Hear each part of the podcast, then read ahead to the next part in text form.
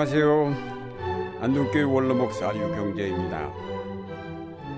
출애굽기 4장에 보면 하나님의 부르심을 완곡하게 거절하는 모세에게 하나님께서 세 가지 기적을 행할 수 있는 능력을 주심으로 두려워하는 그로 하여금 폭군인 바로왕 앞에 담대하게 나가도록 인도하셨습니다. 40년 동안 미디안 광야에 피신하여 망명 생활을 한 모세는 나약한 늙은 목자에 불과했습니다. 이런 나약한 모세가 바로 왕과 맞선다는 것은 불가능한 일처럼 느꼈을 것입니다. 아울러 400년 동안이나 노예 근성에 젖은 이스라엘 백성에게 야외 하나님의 구원을 확신시키는 일도 불가능해 보였습니다.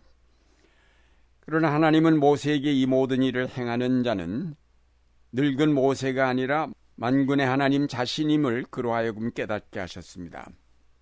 그리고 그에게 세 가지 기적을 행할 수 있게 하심으로 두려움 떨쳐버리고 바로 왕에게 나아가게 하셨습니다.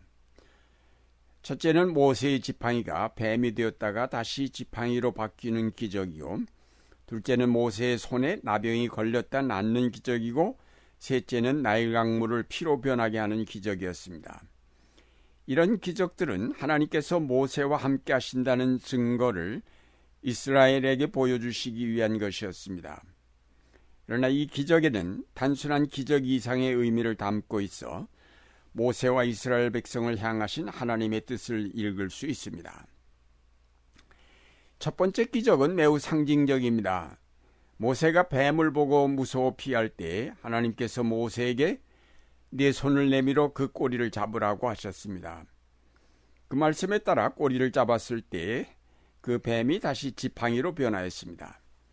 뱀의 꼬리를 잡는 것은 위험한 일입니다. 그러나 믿음으로 꼬리를 잡았을 때 그 뱀은 한낱 지팽이로 변한다는 교훈이 여기에 있습니다. 여기서 뱀은 이집트를 상징합니다. 뱀의 꼬리를 잡으라는 것은 바로 이집트의 왕 바로에게로 두려움 없이 나가라는 하나님의 명령으로 이해되어야 할 것입니다. 바로에게 나아가는 일은 뱀의 꼬리를 잡는 것처럼 목숨을 건 모험이었지만 그러나 믿음과 용기로 나가 그 꼬리를 잡을 때 의외로 그 뱀은 무기력한 한낱 작대기로 변화될 것이라는 하나님의 약속이 담겨 있습니다. 이 사실을 모세와 이스라엘 백성에게 확신시키려는 것이 이 기적의 목적이라 하겠습니다. 악으로 상징되는 뱀을 우리가 무서워 피할 것이 아니라 그 꼬리를 잡으라는 교훈이 여기에 있습니다. 다시 말해서 두려움 없는 하나님 신앙으로 그 꼬리를 잡을 때 악은 패할 수밖에 없고 악은 무기력하게 물러갈 수밖에 없다는 사실을 우리로 확신하게 하는 교훈입니다. 이것은 우리나라 최근의 역사 속에서 그대로 경험되었습니다. 거대한 뱀과 같이 무서운 세력으로 군림하던 군사 독재 정권도 두려움 없이 달려들어 그 꼬리를 잡은 용감한 시민들 앞에 무릎을 꿇었습니다. 모세는 하나님의 명령대로 가서 뱀의 꼬리를 잡았습니다. 그렇게 두려워하던 바로왕 앞에 나가서 히브리인들로 하여금 광야에 나가서 하나님 앞에 제사 드릴 수 있도록 내보내라고 당당하게 요구하였습니다. 바로의 마음이 더욱 강팍해졌지만은 그러나 마침내 그 백성을 내보내지 않을 수 없을 만큼 그는 혼이 났습니다. 모세는 다만 하나님의 명령대로 계속 바로의 꼬리만을 굳세게 잡고 있었을 뿐이지만 하나님께서 그 거대한 뱀을 한낱 지팡이처럼 무력하게 만드셨습니다. 하나님께서는 오늘날도 뱀의 꼬리를 용감하게 잡는 그의 백성을 통하여 이 땅의 모든 악을 무력하게 만드시고 여기에 그의 뜻을 이루시며 구원의 역사를 완성하실 것입니다. 둘째 기적은 나병을 치료하시는 기적으로 나약한 모세와 이스라엘을 새롭게 하시는 하나님의 능력을 나타낸 것입니다. 나병처럼 도저히 치료가 불가능한 것처럼 보인 모세와 히브리인들이었지만은 하나님께서 그들을 치료하신다는 것입니다. 쓸모없는 노인에 불과했던 모세를 출애굽의 지도자가 되게 하셨습니다. 그의 두려움을 하나님께서 치료하신 것입니다. 모세보다 더 깊은 병에 걸린 것은 바로 히브리인들이었습니다. 400년간 이집트에서 종살이를 하다 보니 노예 근성이 체질화되어서 노예로 지나는 것이 오히려 그들에게는 편안하게 느껴질 정도였습니다.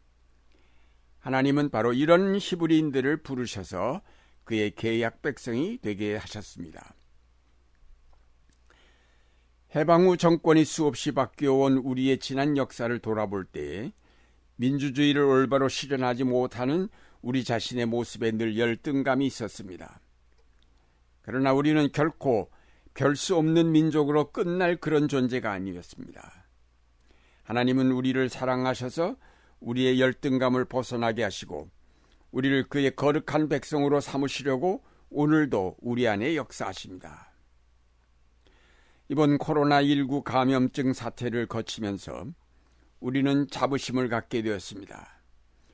우리는 과거에 지녔던 열등감을 버리고 하나님의 부르심과 새롭게 하심을 쫓아 선진화된 민주사회를 이룩하고 통일을 성취하여 하나님의 역사를 이루는 그의 백성이 되어야 하겠습니다.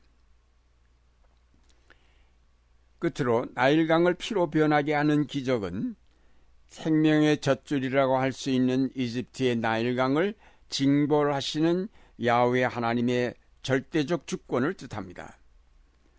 다시 말해서 모든 악을 심판하시는 하나님의 절대 주권에 대한 상징이었습니다.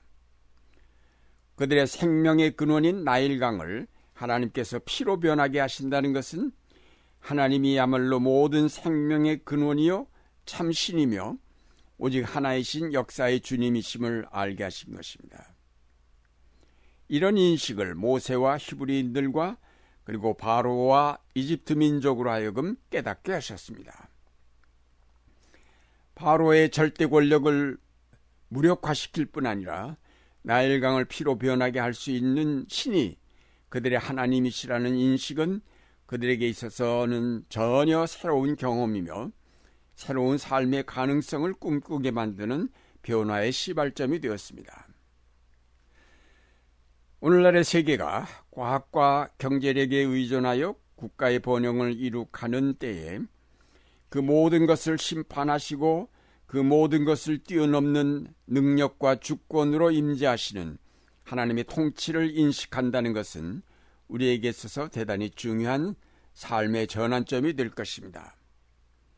그 거대한 나일강을 피로 삽시간에 변하게 하실 수 있는 하나님의 심판과 절대 주권에 대한 인식이 우리에게 철저하게 요구됩니다.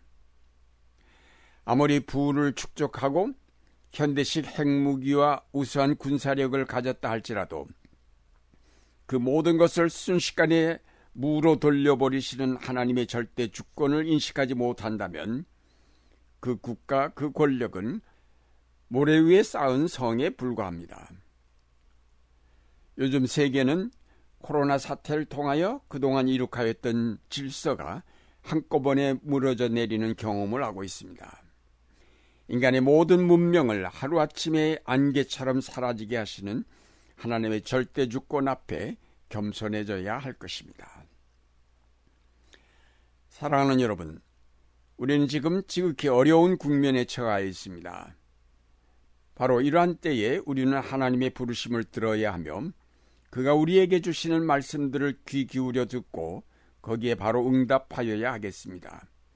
하나님은 나약한 우리를 강하게 하시며 우리로 신앙과 용기를 가지고 악에 도전하며 그 꼬리를 잡도록 인도하십니다.